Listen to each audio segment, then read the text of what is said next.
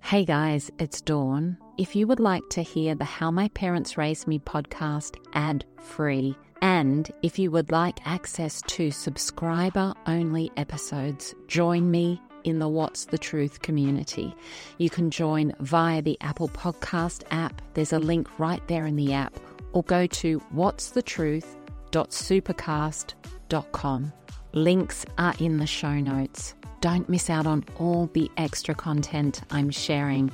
I can't wait to see you over there.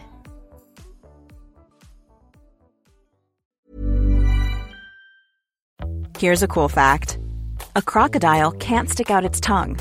Another cool fact you can get short term health insurance for a month or just under a year in some states. United Healthcare short term insurance plans are designed for people who are between jobs, coming off their parents' plan, or turning a side hustle into a full time gig. Underwritten by Golden Rule Insurance Company, they offer flexible, budget friendly coverage with access to a nationwide network of doctors and hospitals. Get more cool facts about United Healthcare short term plans at uh1.com.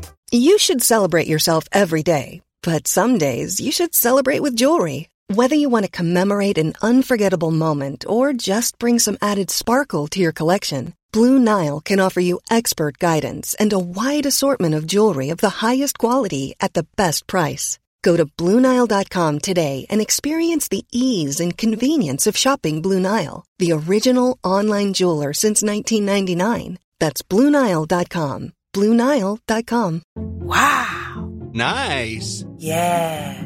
What you're hearing are the sounds of people everywhere putting on Bombas socks, underwear, and t-shirts made from absurdly soft materials that feel like plush clouds. Yeah, that plush. And the best part? For every item you purchase, Bombas donates another to someone facing homelessness. Bombas. Big comfort for everyone. Go to bombas.com slash ACAST and use code ACAST for 20% off your first purchase. That's bombas.com slash ACAST. Code ACAST. If we're talking about mothers that curse at you, throws things at you, raises a hand to you, expects you to take care of your 40 year old brother, still expects you to pay bills at her house, you know, stuff like that. There's a there's some extensive situations where we have no choice. It's either be abused, manipulated and and taken advantage of or not. And when a woman is healed enough and loves her loves her family but loves herself more, then she's going to choose herself first and she will go no contact. If it's an absolute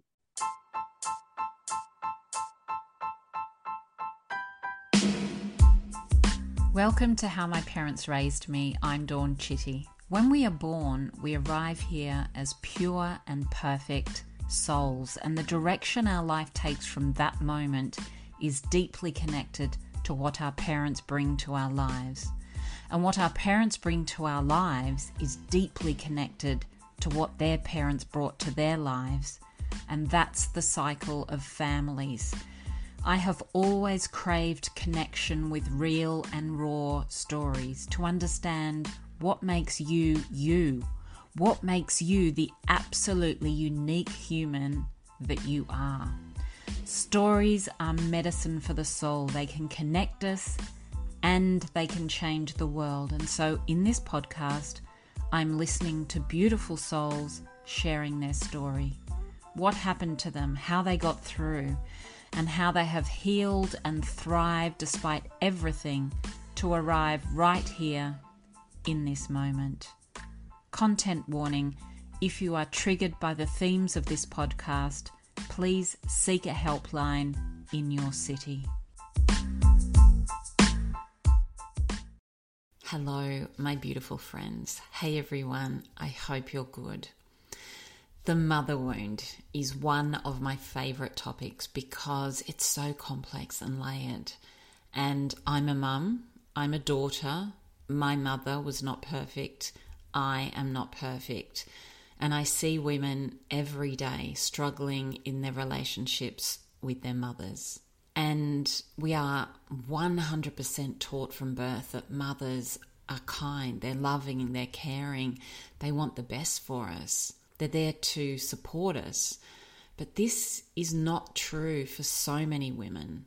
Often because our mothers didn't have good role models themselves, or because they were abused or neglected, all the things right. They just did not have the ability to be the mother that we believe we deserved. My guest this week is Michelle Gomez, a leader in helping women to heal from the mother wound. Michelle was valued by her mother when she was being useful, when she was raising her younger brothers, when she was cooking and making her mother's life easier. But the first time in her life that Michelle ever disagreed with her mum, she was thrown out of home. Michelle speaks about the first time she openly shared with other women about her lifelong struggles with her mother and how, as she released the secret that she'd held onto for so long, she received an outpouring from women who were experiencing the exact same issues with their mothers and also feeling very alone. Michelle specializes in working with Latina, Black, Indigenous, and other women of color to heal the mother wound. But every single thing that Michelle shares in this podcast will deeply resonate with all of us. I guarantee it. It definitely did for me. Please join me now for Michelle's story. Michelle Gomez, welcome to the podcast. You are a spiritual life coach and the founder and CEO of Healed Hija, which means Healed Daughters. And you create beautiful sacred spaces for Latina, Black, Indigenous, and other women of color to come together and reconnect to their deep divine power and heal the mother wound, connect to their feminine divinity, and unleash their inner warrior woman. And it sounds so good. Can I ask you first up, what is the Latina mother wound and how do you see it as different to the mother wound of other cultures? Well, um, being a Latina, I can speak to my experience. And so when I talked about the mother wound, there was a lot of about the mother wound that I would read about and heard about. I took a few, you know, group courses and worked with a couple of therapists, but I always felt that there was a level of understanding of my relationship to my mother and the things that women in my culture are experiencing when we're being brought up in the world that people outside of our culture just don't understand. And when I started to unpack all of that and understand it better, it really comes back to some of the systems of oppression that our people have had to live under, which is patriarchy, right? A lot of our people, we were colonized. And so, therefore, the effects of colon, long term effects of colonization and patriarchy, as well as the use of organized religion. Um, all of these systems of oppression really impacted the way women, particularly, are raised in Latino households. And being not just a female, but if you're the eldest daughter, it's a totally different experience than maybe the middle child or the baby. There's a lot more pressure on the first gen. We call ourselves first gen because the first generation born here. So my mother was born in Ecuador, and I'm the first generation of her born here in the United States. And so, yes, there is the delicate balance of trying to maintain the culture and tradition of your immigrant parents while still trying to thrive in the US, being a citizen and having access to resources. You know, the, the push and pull of the first gen Latina daughter in, in the household is very unique.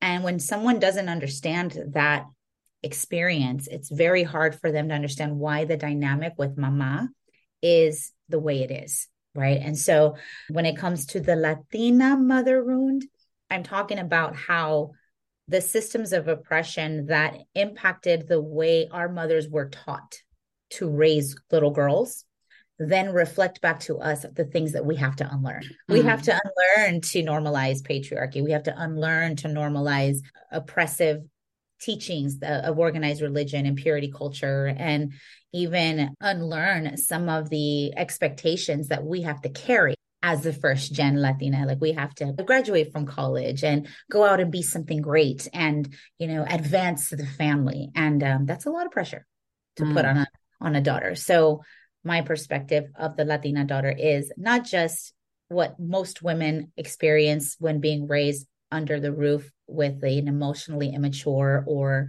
a mother who la- who is traumatized and lacks lacks self-awareness. But you add to that the deep pressure of our culture to raise daughters in a certain way. And that's what you're challenging. It's you're not just challenging mom you're challenging a whole system. Yeah there's a lot of pressure there isn't there? Particularly as you say for the first for the first daughter. What was the relationship like between you and your own mother growing up with my mother and i it's very interesting. I felt like i didn't really know she was there.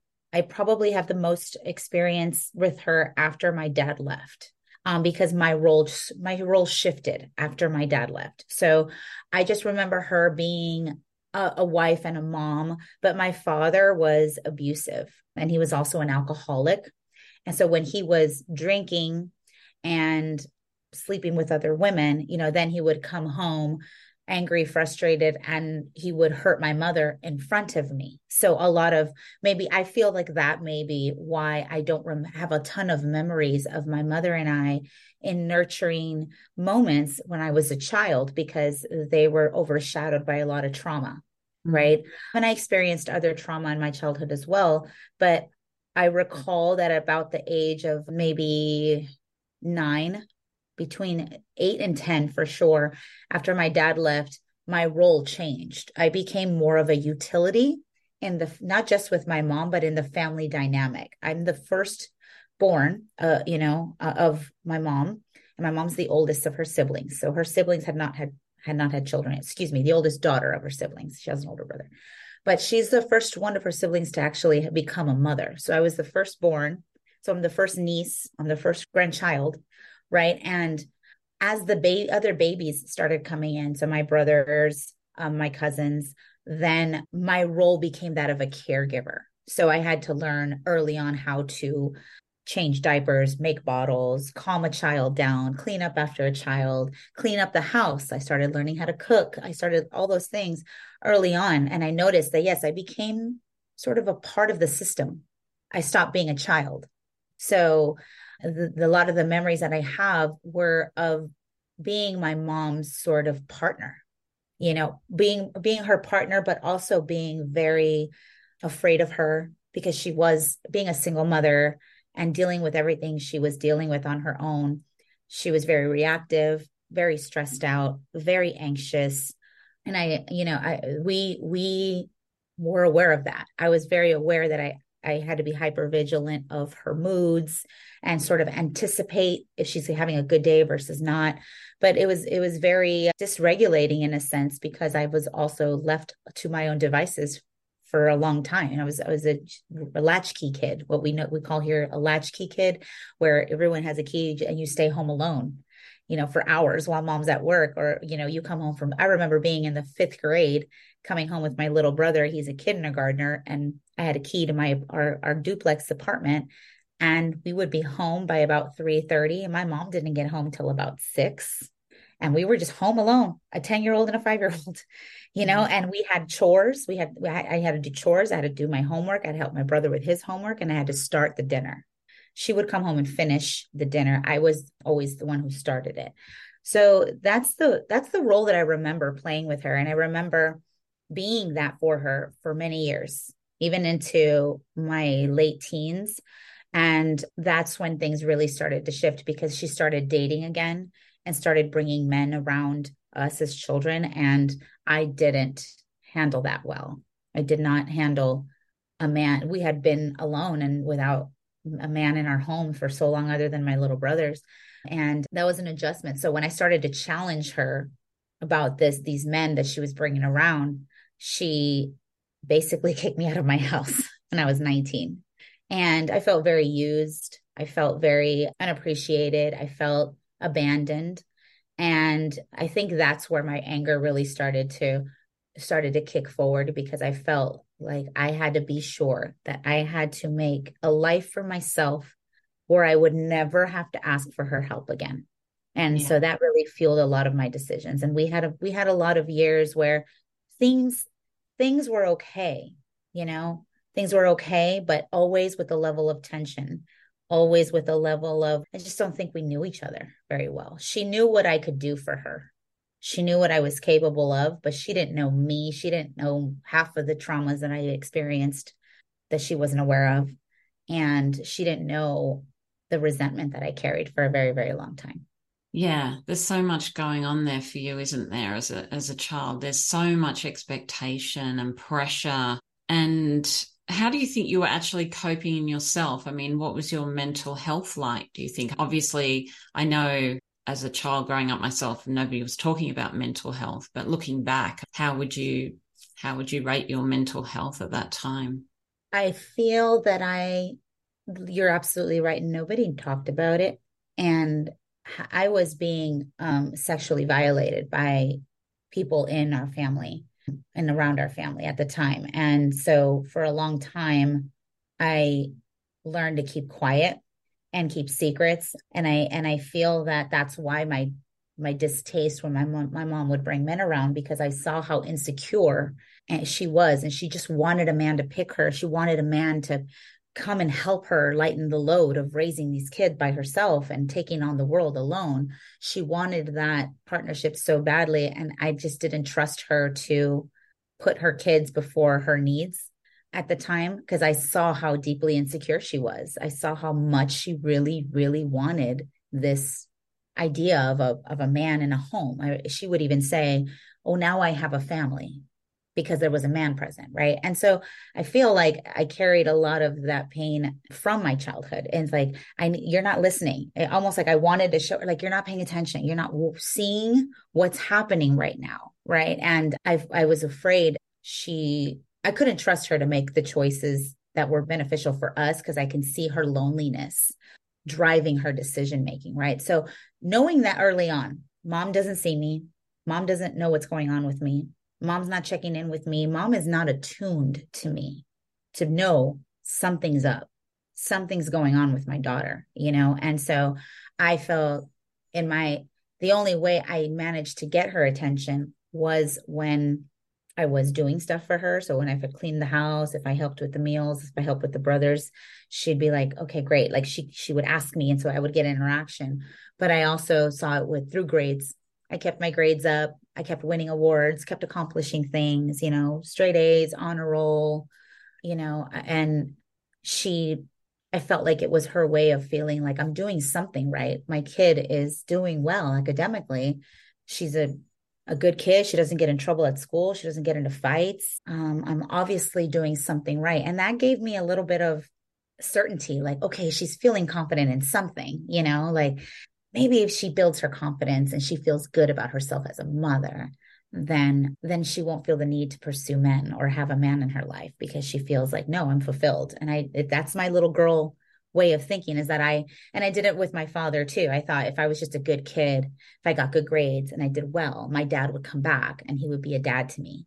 So it was this very performative accomplishing way of handling my sadness. It's just like just mm-hmm. strive just work just go just do take care of others take care of things you know do everything well don't break the rules and all should be well. So that that's where my head was. It was more like okay what can i do? What can i achieve?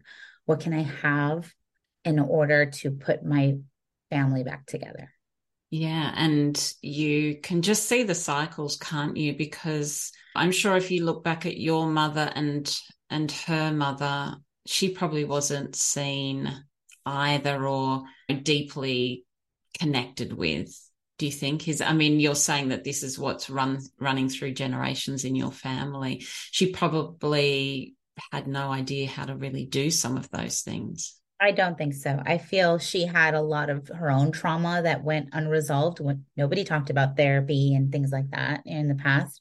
And you know just like in my immature mentality assuming that good grades and doing my chores and keep my room clean was going to merit the love and connection I wanted.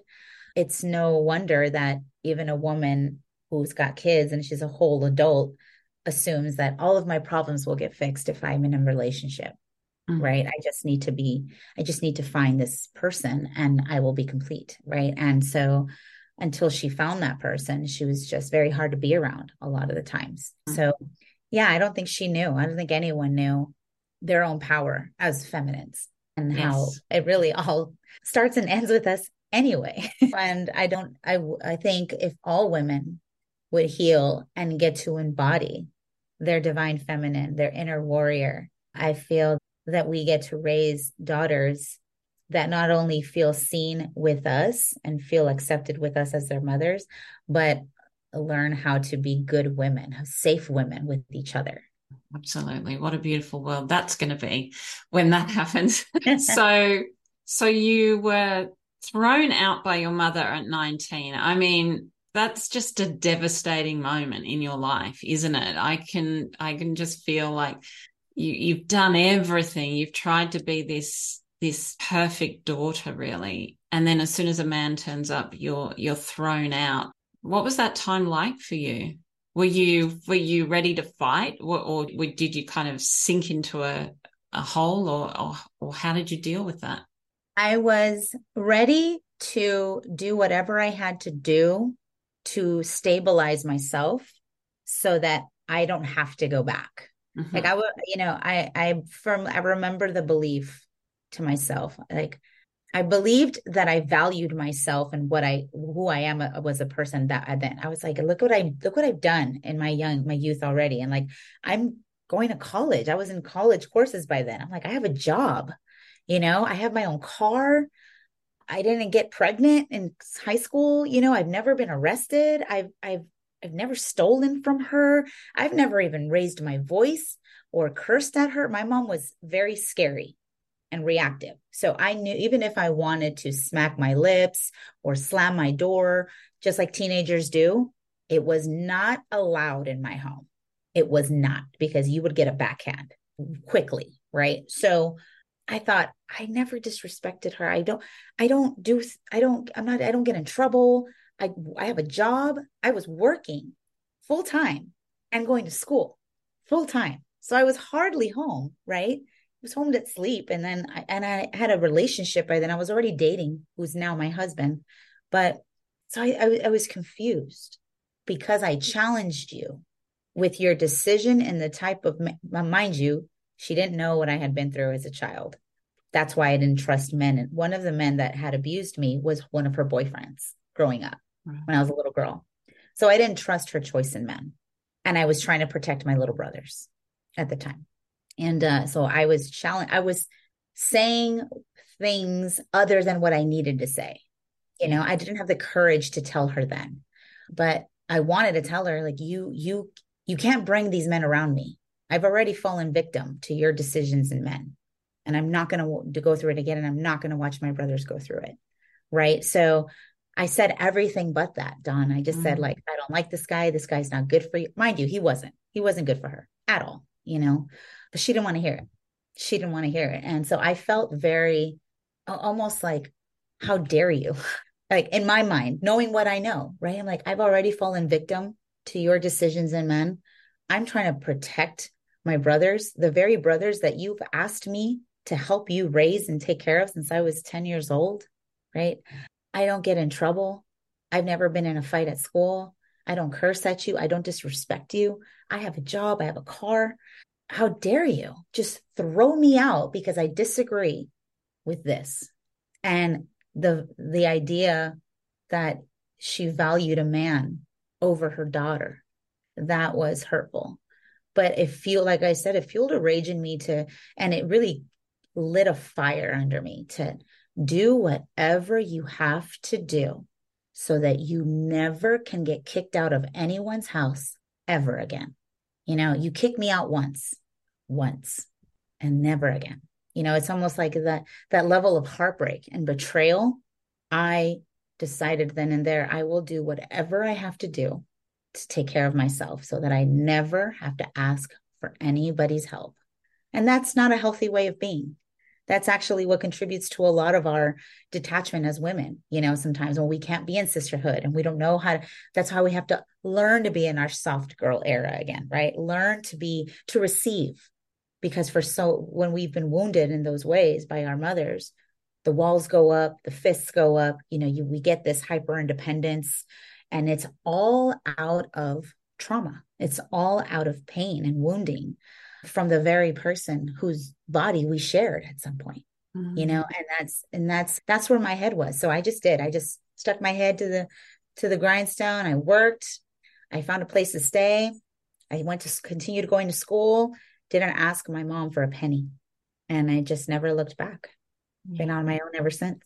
Wow, there's a lot of strength in you for for that. I mean, yeah, I, it, it's it we find that strength don't we when we don't have another choice like when you don't have nowhere else when right. there's no other choice it's like well this is it i i have to i have to make this work but but how do you think that affected you and your relationships moving forward or your life i mean what were the beliefs that you held about yourself from that experience of growing up that you took forward the biggest one i took forward was feeling that me being vulnerable and needing something was I, I didn't like needing. I didn't like needing people. I didn't like needing help. I felt perfectly okay helping others, being there for others, but I judged myself harshly if I didn't if I didn't have what I needed for myself. If I had to ask for help, that was hard for me. So I definitely put up a lot of walls around my heart and did not allow myself to ask for help, to accept help, even when it was offered to me. It was very much like, no, I got it because I was afraid of being let down. I was afraid that need that when you give people the opening that they know you need them and you let them help you, that they may either use that vulnerability against you, right? Or take a take credit for what you've done. Like you have all of this because of me. I helped you with that. And I had such a drive of like, no, I'm going to do this for myself. My dad's not going to take credit for it. My mom's not going to take credit for it. No one's going to take credit for it. Everything I have is because of me. And that's where that's so that put up a lot of walls and did things the hard and long way for a long time, stubbornly, in an effort to prove to the world that I didn't need anyone.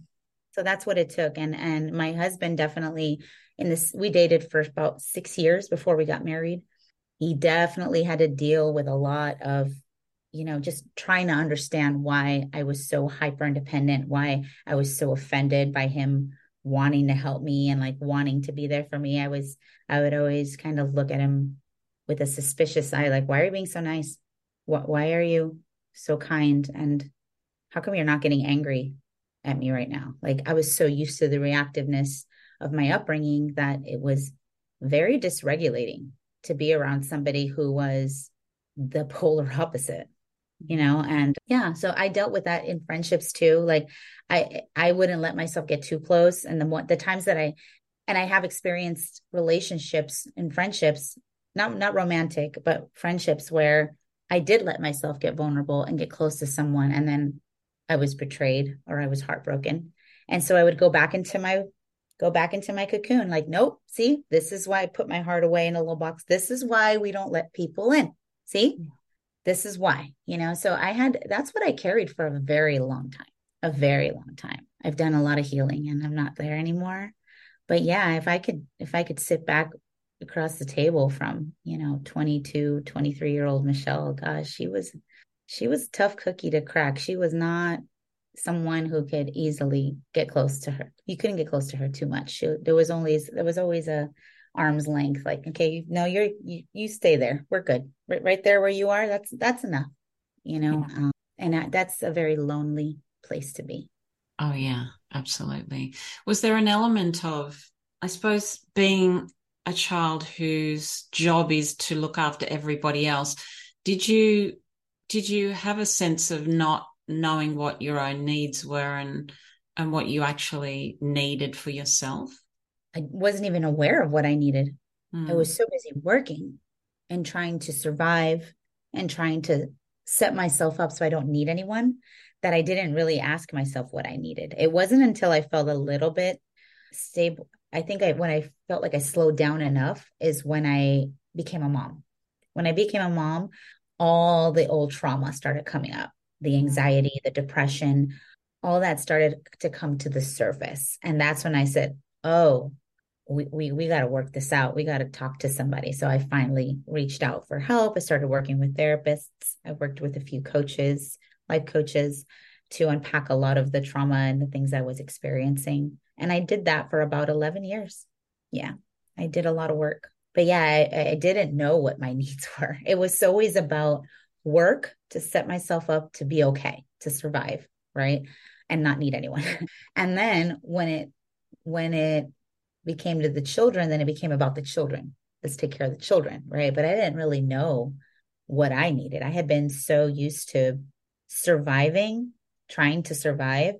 And before having to survive, it was about taking care of the house, taking care of the kids, you know, my brothers and my brothers and making sure mom was happy. Mm. So I never really I never really knew how to ask. I mean, because think about it, if what I really needed, if I had been in touch with my emotions and be able to speak about what I needed.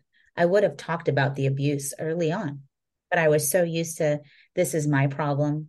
This is a me problem. I can't inconvenience others with my problem. So I'm just going to shut up. Right. And so I didn't, I was so used to ignoring what I needed because it was, it was scary to think mm-hmm. about what I needed. Absolutely. And when you were thrown out at 19, what was your relationship like with your mother after that? I mean, were you still in contact? No, we actually went no contact for what felt like about a year. Yeah, for about a year or so, we went no contact. And then my younger, my middle brother, he um, developed a addiction to crystal meth and got himself arrested. And my mom started to have those problems, right, with him. And that's when she reached, reached out to me for help, for support, for under, you know, and I couldn't really be there for her. I was like, you know, I was I was already engaged to be married. I finally got my own apartment. Me and my husband, my soon to be husband, we were living a very calm life by then. And I did not want to get sucked back into the drama of her household.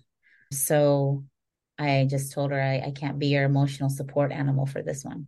Mm. You're going to have to, sorry, I'm living my life. And I, I had to, I basically, in my vengeful way, I was very angry still, kind of gave her what she gave me, you know, mm-hmm. throwing me out at 19, like, you're going to have to figure it out. I said the same thing to her because she's a, she's a whole adult. I realized I was like, this is, you're a whole adult and this is your son, not mine. Mm-hmm. So yeah, I pretty much gave her back what she gave me. You know, I said, well, good luck with that, you know? Yeah. And that, that was pretty much the end of your relationship? We no, we would I would hear from her here and there. We but we didn't like spend a whole lot of time together and we we, we wouldn't spend any alone time. It was always in group function, group family stuff, but it wasn't she and I were never like really close. You know, that I recall anyway. I don't have any memory of her and I like having girl talk and talking about boys and you know, school drama or clothing or fashion. You know, it was just not who we were. Mm. She, I don't think she had the bandwidth. She's too busy working and trying to raise three kids on her own. And so that behavior that perpetuates the mother wound, it's modeled for us over generations. How do we begin to break those cycles for ourselves? What are the first steps to that? first we got to really call out what's really happening. You know, I feel that so much of our society has this ideology about motherhood, especially our culture, especially in in Latinidad and the BIPOC community. It's mothers are the Virgin Mary. You can't speak of them in a bad way. They are perfect. And when you add the element of immigration, right? Like they came to this country with nothing to give you a good life you know and and they didn't know what they didn't know. So you're not allowed to be angry at them. You know you're you should only be grateful. There's that. You hear no más tienes una madre. It just means like you have only one mother.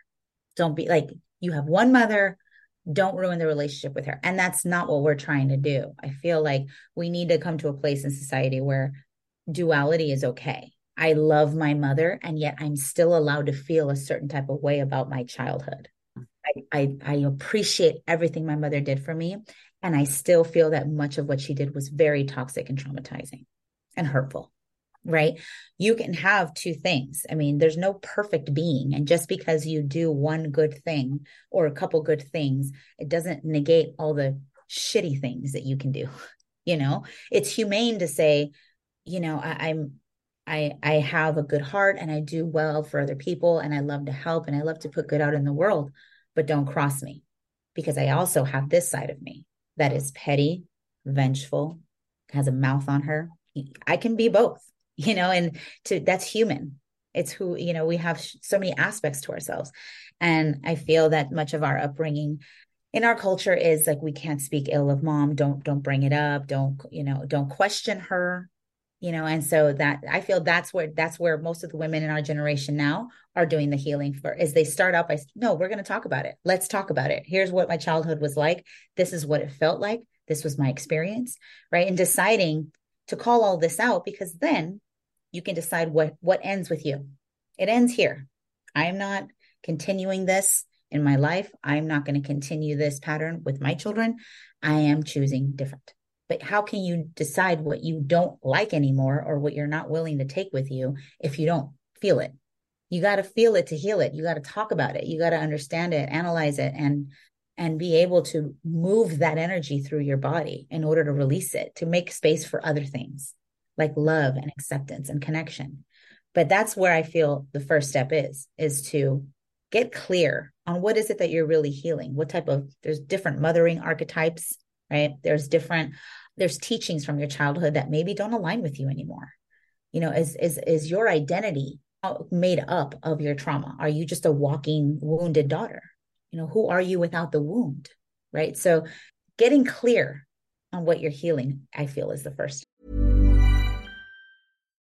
if you're looking for plump lips that last you need to know about juvederm lip fillers with Juvederm Volbella XC and Juvederm Ultra XC, your lip look, whether it's subtle or bold, can last up to one full year with optimal treatment and no additional maintenance. Find a licensed specialist and see if it's right for you at Juvederm.com today. That's J U V E D E R M.com. Add fullness to lips in adults over 21 with Juvederm Volbella XC or Juvederm Ultra XC. Do not use if you have severe allergies or a history of severe allergic reactions, or if you're allergic to lidocaine or the proteins used in Juvederm. Tell your doctor if you have a history of scarring or taking medicines that decrease the body's immune response or that can prolong bleeding. Common side effects include injection site redness, swelling, pain, tenderness, firmness, lumps, bumps, bruising, discoloration, or itching. As with all fillers, there's a rare risk of unintentional injection into a blood vessel, which can cause vision abnormalities, blindness, stroke, temporary scabs, or scarring.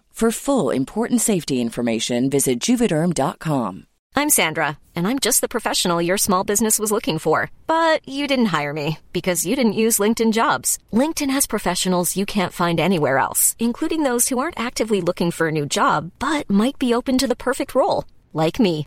In a given month, over 70% of LinkedIn users don't visit other leading job sites. So if you're not looking on LinkedIn, you'll miss out on great candidates like Sandra. Start hiring professionals like a professional. Post your free job on linkedin.com slash people today. Mm, yeah, that's beautiful. And what are some of the common obstacles that you see women facing on their healing journey? Okay, so for Latinas, we have the fear of the tias, that's the aunties, right? The tias or the primas, the cousins, the family catching wind of your not so perfect view of mom. This is why I created Healed Hijas as a closed private group at first because there was this real fear. I can't like if I post it on Instagram, right? And it's an open forum, right? Instagram's an open forum. If I post on Instagram, women being afraid of commenting or liking or agreeing because they didn't want it to get back to their mom or their sister or their cousin that she's following me or she's agreeing or resonating with the content, right? So we had to create like a private area where women can go and talk about this openly, right? To the point where at one point we made it so that you can post anonymously if you didn't want your name or your face to be while you share something that you're un- unloading, right? Something that you are processing. So yeah, we do deal deal with that, dealing with the shame and the fear of addressing this wound, you know, because family members who thrive on the toxicity or don't want to talk about mental health, don't want to talk about the past, are, are going to ridicule you and shame you about that. Why are you focused on that? You didn't have a bad life. What are you talking about? You should put mm-hmm. your time and energy into something else. You know, sort of like this is there. There's still people in our culture who feel that therapy is a waste of time. Yeah. So, so you have that. You have this the, the the lack of understanding and acceptance from your own culture and family for what why you need to heal this, why it's so important, why you're going to spend time at this, right? And then number two is not being able to have access to coaches or therapists that understand. Back when I was starting my my journey 11 years ago, I did not have a therapist that looked like me, coaches that looked like me and understood me and understood my my background. Now we're seeing more and more Latinas in therapy, therapists, counselors, clinical psychologists. We're seeing more Latinas show up in curanderismo, which is like as medicine women, right? As holistic life coaches like myself. And it's getting easier now because now we have women in the room that look like us and make us feel like you get me, like you understand what I'm saying.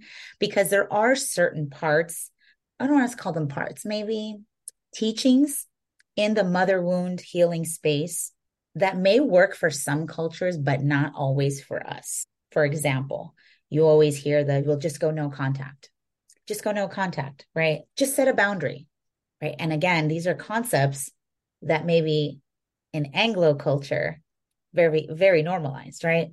In Latino culture, you can't just cut off your mom. It's not very, it's not that simple. It's not that, it's just not. I know you could, you could block her number and everything like that, but just the, it, it's just not that simple and I wish I could explain it other than it's like our blood, the blood that the, the our ancestors' blood that runs through our veins is like it, it's almost like you can't just do this. you need to figure it out. Like there has to be another way. You know, it's very, very hard, especially when you come from a culture that is very family oriented and where we're always getting it together. You know, there the the whole nuclear family is very isn't always the norm you know we have the grandparents the aunts the uncles the cousins the godparents everyone's always together. And so it's not just i'm not going to talk to my mom but it might impact the way you connect to everyone. So there's there's that under there's that stuff. And then boundaries. There's no word for boundaries in spanish. There's no translation. And so you can understand when we're trying to communicate a boundary to our latina mother who her her native language is not english she's not what to her it's an offense. To her it's you're trying to push her away. And there's no it's very difficult to explain to a latina mother why a boundary is there why it's needed and why it's good for us both. Because to her it's like nope you know you you you're pushing me away. You're rejecting me right? And the whole emotionally unintelligent version of mom's trauma starts coming through all the narcissistic, oh, well, I guess I'm just a terrible mother, right? Everything I did and sacrificed for you didn't mean anything.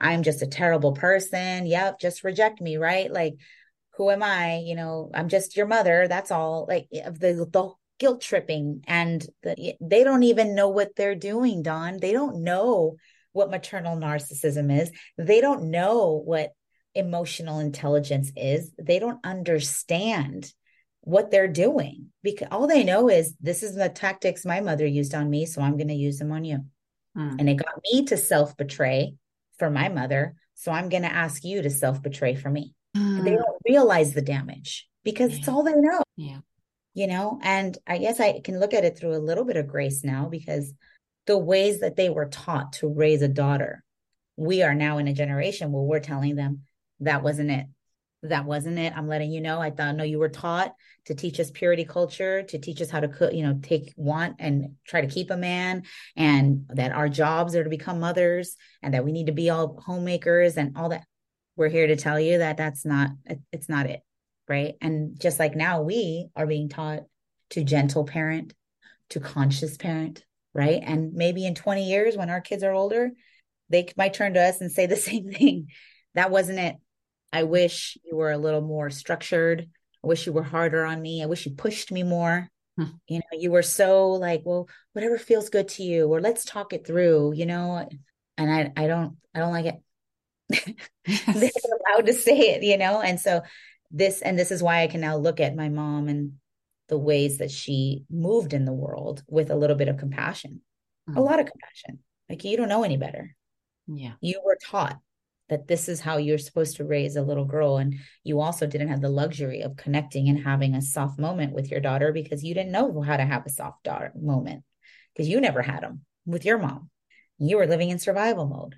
How could you mm. possibly have the bandwidth, you know, to sit with your daughter and have a heart to heart about what's going on with her, right? But you have to start healing to get to that. That isn't that isn't something that happens overnight. That level of understanding. I was deeply angry and resentful for many years, many years. So I understand when when some of the messaging I share makes some of the hijas feel like, no, I'm I'm still angry. I'm upset. Mm-hmm. Well, she should apologize. Well, she should validate. She she remembers how that. No, I don't believe that. I don't believe that compassion should exist. That's fine. It really is because I get it. Nope. You you talked to me five six years ago. I would have said the same thing. I don't have compassion for her. She should have known better. She's the adult. I'm the child. Should have known better. And that's true. I also don't have to carry the resentment. It doesn't doesn't no does me no good. Yeah. It fueled me for a while, but now it just drains me. So I let it go. Yeah, absolutely. So do you find that not so many women in these Latina cultures and the other cultures that you're working with go no contact then? Is that not part of the healing? The, if they do, some of them have to.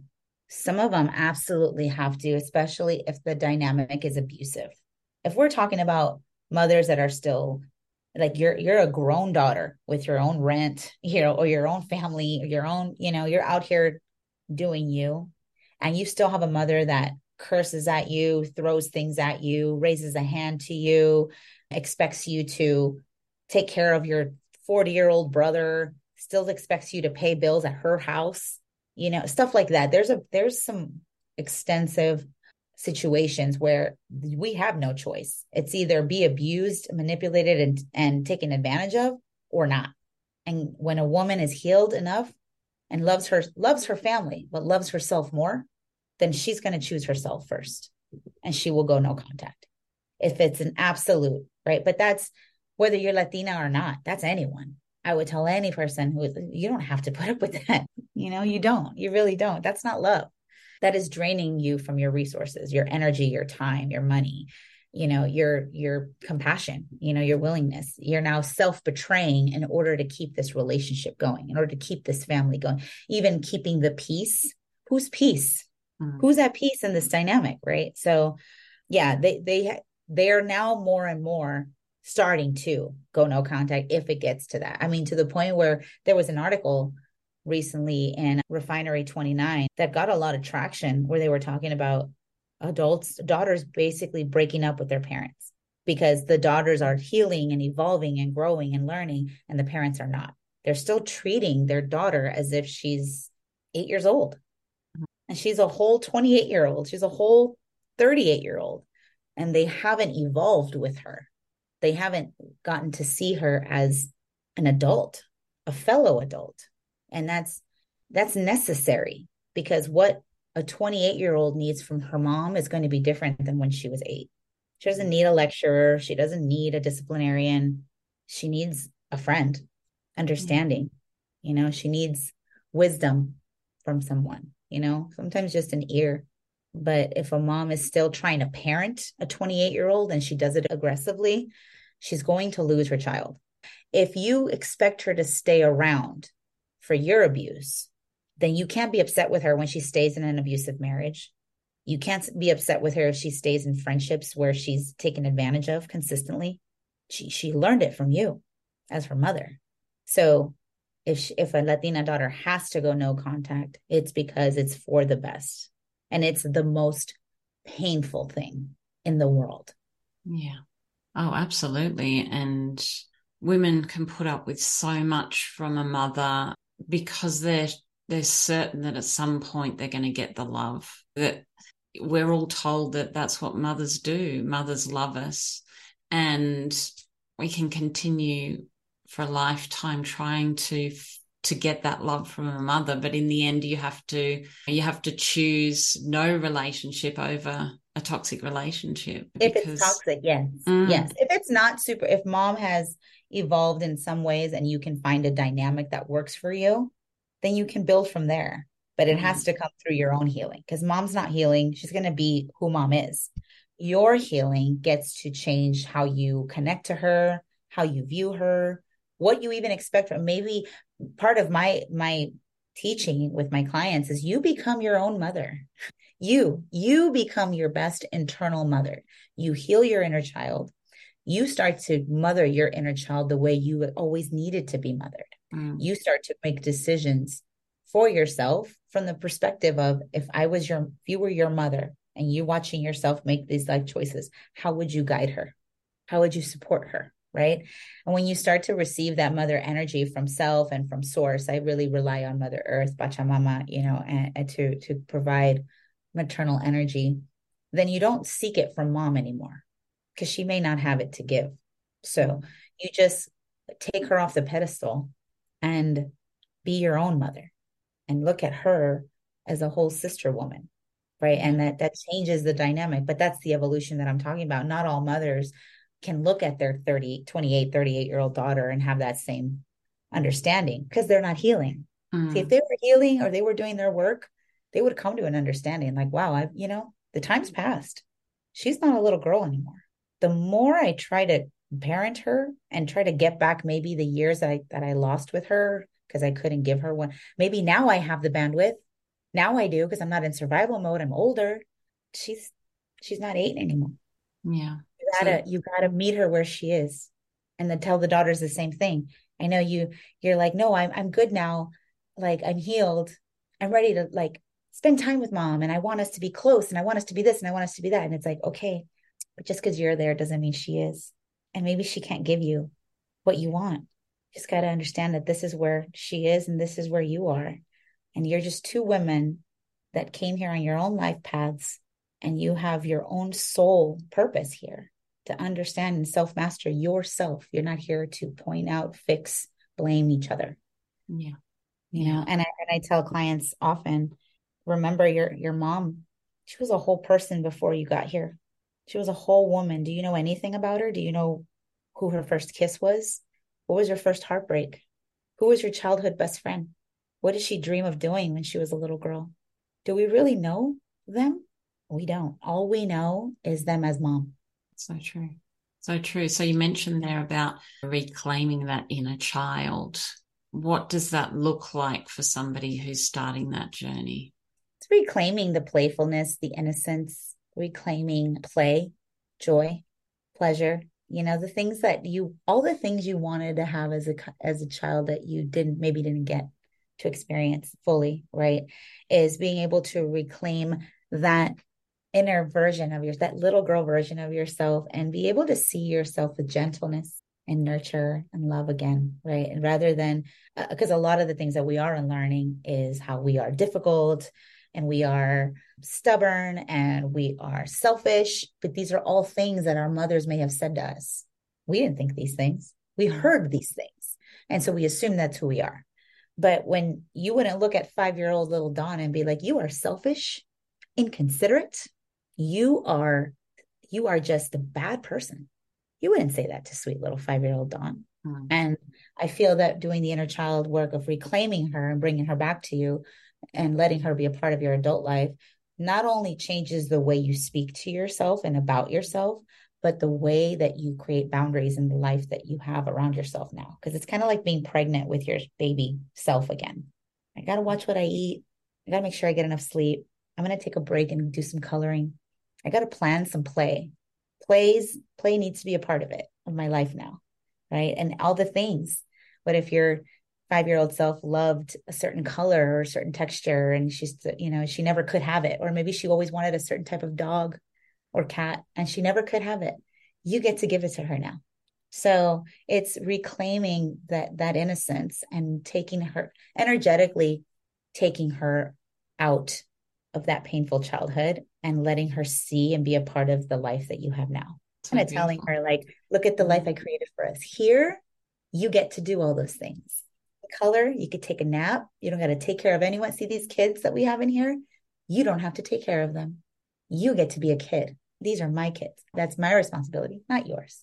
Oh, it's so beautiful. So beautiful. I love that so much. And I think when we, are letting go of a mother, we have to be aware that there is a grieving process, isn't there, to that? And that's that's something to work through as well, isn't it? The grief of of the mother that we might have to let go, or even just the grief of the mother that we will never really know or never really experience in the way that we we would love to have a mother. Yes, I actually share this as one of the modules in my course that's coming out, and I called it Mourn the Mother. Because the more that we look at mom and want her to be this other thing, this other fantasy idea, and the more she fails at being of living up to that, it just adds to the resentment. It's just like putting another brick in the wall between you two, right? And truthfully, we're setting her up to fail because this is our fantasy. She never said, That's who I want to be. That's the kind of mother I want to be. We're projecting our fantasy onto her from our wounded place. Now, mind you, it comes out of our wounding, right? Because we're this little girl. We're just this little girl that wants to be held by this mother that is soft and sweet and nurturing and looks into my eyes and tells me that I'm the most precious thing in the world and that I make her whole life meaning, give her whole life meaning, and that she, there's nothing I could do that could keep her from loving me. Know, that's all we want, right? But we don't know what type of mother she set out to be or she thought she needed to be. We're projecting that idea from a wounding because if we had it, if we had that, we wouldn't have the wounding. We didn't get it. So that's why we create this fantasy. And a lot of these fantasies come from characters we see in movies, on TV shows, in books. But sometimes, and this is the most painful one, is when we see it in women that we actually like maybe our friend's mother, mm-hmm. our mom's sister, maybe. Like, gosh, why didn't I get her as my mom? That kind of thing, you know, could be very painful. But either way, no matter where you get that, that fantasy, that idea, mom never said that that's what she wanted. So we're projecting onto her, expecting her to be this. And then she fails every time. And every time she fails, it breaks our heart. So we're actively breaking our own heart. We're participating in our own pain. And so I feel that mourning that idea does two things. It takes that mold, it takes that picture frame away from mom. So you're no longer trying to have her fit this frame. But then it gives you a bit of an understanding of what you can do to, for your inner child. Be that. You become those things for your inner child, for yourself. Mm. And it works both ways. I say this to the mothers as well that I've worked with. You have this idea about your daughter that you think she should be. You want her to be married to this type of man, have this type of career, have these many children, practice this type of faith, and live two blocks from you. This is your idea that you've projected onto her. What if she doesn't want to be with a man? What if she decides she doesn't want to practice Catholicism or Christianity? Or what if she wants to live out of state? What if she chooses motherhood isn't for me? I'm not having children. This is her life. Mm-hmm. And the more that you project onto her and place on her this frame of what you want out of her, you're setting her up to fail. She's never going to be that. And what we're both doing to each other in this is we're not seeing who we really are and getting to a place of accepting who we really are. Because when you accept it, then you can be a part of it. I tell moms with their daughters, you don't like that she's gay. You're not going to get invited to the wedding. You're not going to be a part of the holidays if they choose to adopt one day, guess who's not going to have a play a play in that? You're going to miss it. You're yeah. going to miss a whole life because you don't you don't agree and you she didn't fit this mold that she never told you she wanted for herself. You decided that for her and set her up to fail. And I would say the same thing to the daughters. You are projecting onto her what you think she should be. But if she's not that and she's never going to be that, how could she possibly earn your love? We're setting each other up for more wounding when we continuously expect something other than who we are from each other instead of learning to accept this is the limitation of what my mom can give me. This is what she has. This is it. And to me, it might be, well, that's not enough. But if she's saying, this is all I have, I promise you, I promise you, if I could give you more, I would. But this, this is all I have. And I hope it's okay for you. Mm. And with a daughter, it's the same. It's like, mom, this is who I am.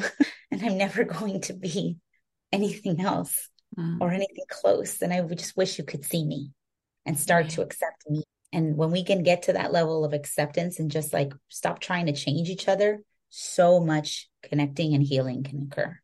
Oh my goodness. That's just so clear, isn't it? The way you've just described that. It's just all the expectations, all the judgments, everything that we think has to happen in a certain way, just putting it all aside. I love that so much because you have two beautiful daughters yourself now.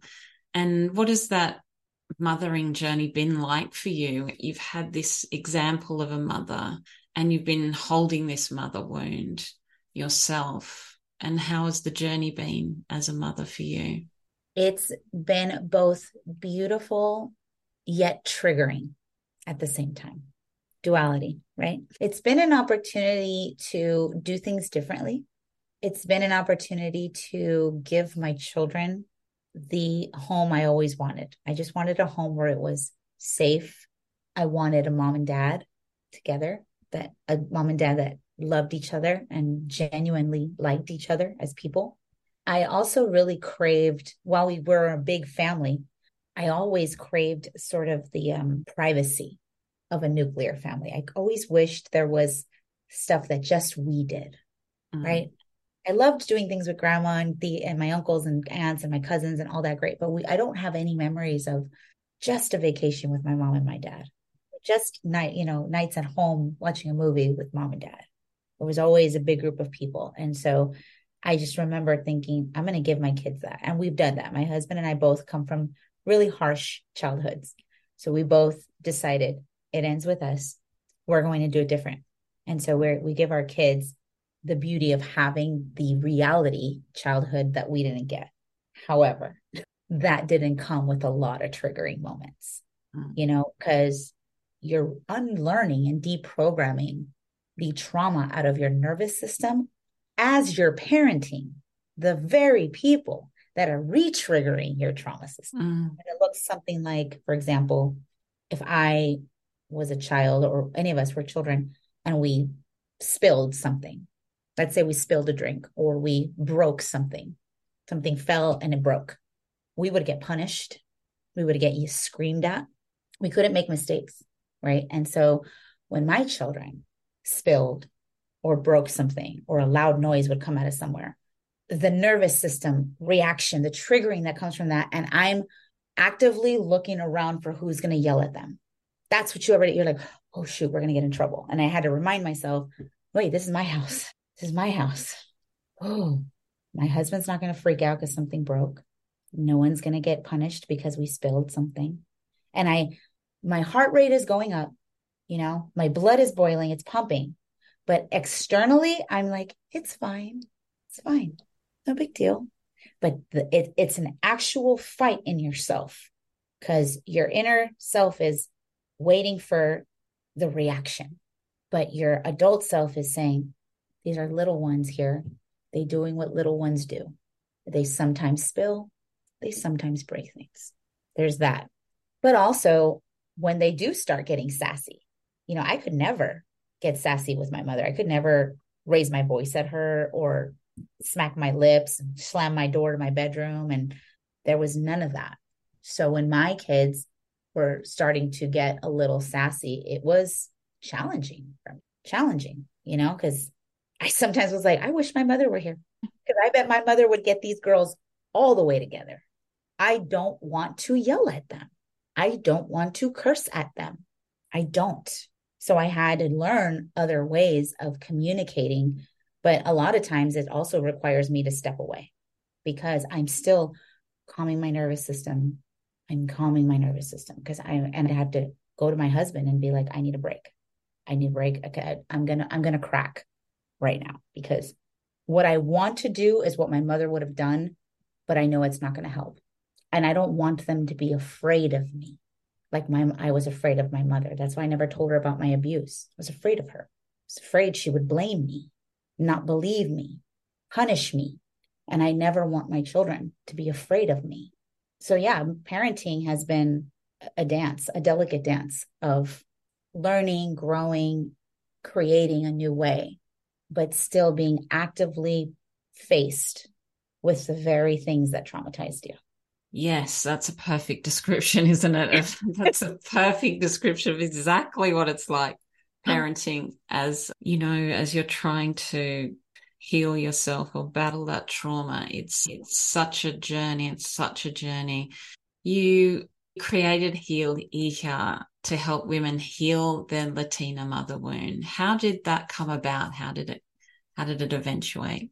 I started my business 5 years ago initially as a career coach. I had, you know, written a book on imposter syndrome and being a first gen Latina and being the youngest per only and usually the only woman and only person of color in a room, you know, in my corporate life. And I had built a good career despite those things. And I wanted to write a book and help other women do the same because I wanted more Latinas in positions of power and influence in, in organizations. I wanted more women at the table. And so I that's how I started my business. But a couple years in is when I realized that a lot of the issues that I was still struggling with, because I had achieved so much. You know, I got my degrees, got the big house, the fancy car, I got the six figure salary, I got the fancy title, my husband, my children. I should be happy. W- why aren't I happy? And I, I finally realized that I just had a lot of work to do internally. And it took me a while. I was so angry at my dad and being a support system of my mom, like both of us angry at dad for leaving us, that I never really took the time to look at her for a while. I knew there was a problem. I knew we had friction. I knew we weren't good. I knew we just tolerated each other. But there was more to it that I felt I needed to unlock. So I started going to therapy behind the scenes, didn't tell anybody other than my husband and started working on it. And then one time I was just like, I'm, I feel like a fraud. Like I'm not sharing openly my, a part of myself that is very important. So I shared one day through my email campaign for all my subscribers, you know, I have a confession to make. I have a mother wound that I don't talk about because our culture will slash me in half if I talk about this. And so I've been afraid. Uh, I, am sharing this that me and my mom don't have a perfect relationship and I have a lot of healing to do. And I said, you know, if you're offended, you're welcome to unsubscribe, unfollow. But this is my truth and I just needed to say it out loud. So I sent it off, didn't look at my emails for a whole weekend. I went away on a weekend with one of my friends. And then the very last day of that weekend trip, I looked at my email and I had responses from other women that were following me that were like, me too, me too. I still get emotional. And they were, they were like, where can we go? Where do we go? So I created it. Yeah, wow. I created a, a private group and I said, here's where we can go and we can talk about this in a non judgmental, safe space. And we're going to figure this out together. I'll tell you everything I've learned up to that point. I think that was five years ago. So I've been on my journey about six years. I said, I'll tell you everything I've learned. And if you know more, share. But here's where we can be and share openly and talk about it. So that's why I pivoted my company right right after that and created Healed Hijas. So beautiful. What a what a gorgeous organic beginning. And so what is your unique way of helping women? What are you doing? I bring the approach of healing through not just holistic and life coaching practices, but our and our ancestry, I feel, has a lot of the healing codes, a lot of the things that our ancestors just knew, and that's why they lived so much more connected and vulnerable and and authentically is because they weren't programmed by the capitalism of the United States. They weren't programmed by the patriarchy and the religious indoctrination of a lot of our parents that came to this country and we have to go back to those roots. We have to reconnect with Mother Earth. We have to reconnect with the simplicity of tribalism and connection and being together and being respectful of the divine feminine again, instead of trying to pursue the approval of men. You know, I felt like we need to go back and really unlock our DNA codes and bring that forward. So my my unique approach is not just life coaching practices, but spirituality and reclaiming who you are in your ancestral lineage with ancestral wisdom and practices because you're more than just your mother's daughter you are a descendant of divine feminine women before you. And your your sole purpose here isn't simply just to figure out why you and your mom aren't connected there's so much more for you to figure out and master you know? And so letting women open up to that understanding and holding their hand to that divinity really takes the pressure off of the mom situation. Call it out you can understand it but then take your place as the daughter always. You are the daughter. You are not the fixer. You are not the parent. You are not the one responsible for figuring why out what everyone no you are the child. You are the daughter. You will always be the daughter and your responsibility is just to you and who you bring forth right? Mm-hmm. so that my my that's a long-winded approach but yeah it's just so much more than just here read this book and understand why your mom was difficult and mm. do with that information what you may yeah. you know we actually have practices and journeys that we go on um, energetically to help move some of that stagnant energy. Sounds incredible. And so if somebody wants to get involved with what you're doing, what what are you actually offering right now? Well, I have two digital guidebooks that people can download and um, go through at their own pace. I have the Healing Hija Accelerator. It's a guide for like the first few steps. You know, the first few important steps, in my humble opinion, that you should take when you're first starting out on your healing path. And then I have the Reclaim Your Inner Hija, and that is a course to do inner child work. And I both of them come with some ancestral medicine type of wisdom to be able to use, you know, some practices that you can do at home. And then I do also one to one coaching, right? But very soon we're going to be launching our first group coaching course because the one element that I feel is even bigger is sisterhood. I feel that sisterhood is healing, especially in the Latina mother wound healing journey because a lot of our inability to be in connection with other women is because our mothers taught us that women aren't to be trusted, that women are our competition, and that women aren't safe. And my goal is to not only heal myself, but be there to help with others in their healing so that we can be safe women.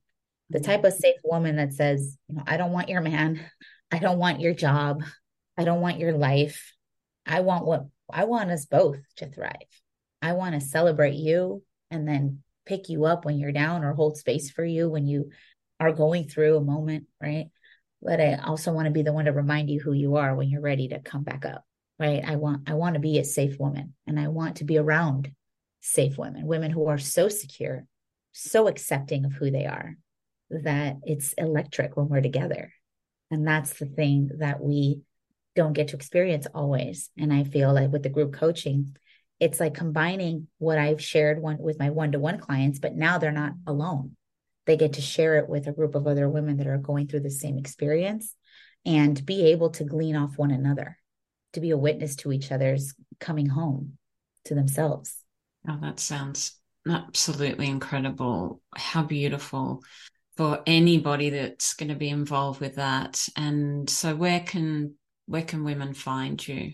You find me at my website at michellemgomez.com or find me on Instagram at MG Warrior Woman.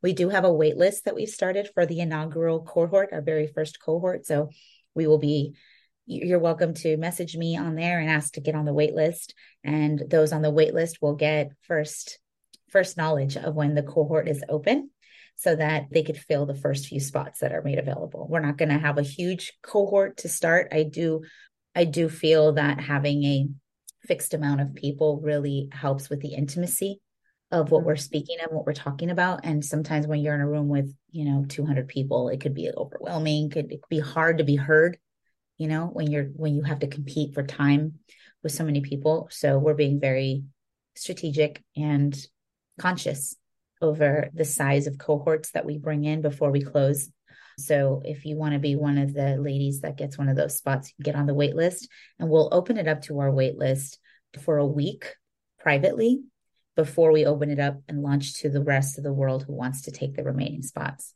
Mm, okay. Well, I will put those links in the show notes so that you can access uh, all of that information.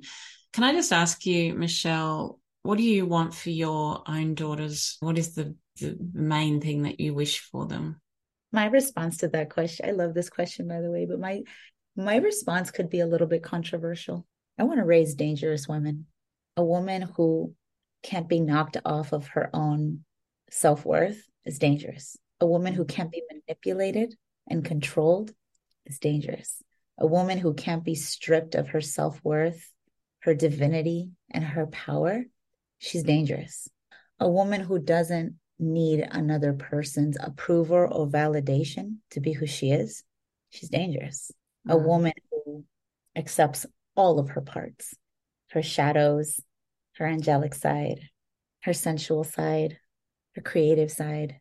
If she knows and accepts all sides of her, then no one can offend her. No one can break her down, even if they try to say something negative, like you're petty or you are you are judgmental. I know. And you know, she knows this about herself. She can work on it when she's ready. She knows. You can't tell her about herself because she self masters and studies herself to the point where she has zero attachment to pleasing or fitting in or molding into somebody else's agenda of who she they think she needs to be. So my goal is to raise dangerous women. I love that so much. I love that so much. Oh, yes, that's what we need to be dangerous women. It's just so clear everything that comes from those relationships with our mothers and everything that you're doing is is just truly inspiring. Thank you so much for sharing all of your wisdom with us today. Thank you for having me. It's been a, it's been an honor to spend this time with you. Thank you for opening this container to have these conversations. I, I deeply and humbly uh, appreciate it. Thank you for being on this journey of healing and community with me. If you listen on Apple, I would love it if you could take a moment to post a review for the podcast. It would mean a lot. Check the show notes for all links recommended in this episode. If you're on Instagram, follow me at My Big Love Project and please share this episode with someone you know needs to hear it. Thank you for joining me. You are such an incredible soul because you are you. You are unique. Your journey is unique, and you can absolutely change the world with your story. Your time is precious, and I so appreciate you being here. Thanks for joining me. I'll catch you next week.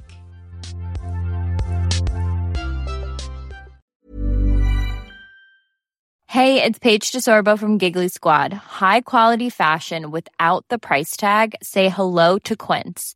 I'm snagging high end essentials like cozy cashmere sweaters, sleek leather jackets, fine jewelry, and so much more. With Quince being 50 to 80% less than similar brands. And they partner with factories that prioritize safe, ethical, and responsible manufacturing. I love that. Luxury quality within reach. Go to quince.com slash style to get free shipping and 365 day returns on your next order. Quince.com slash style.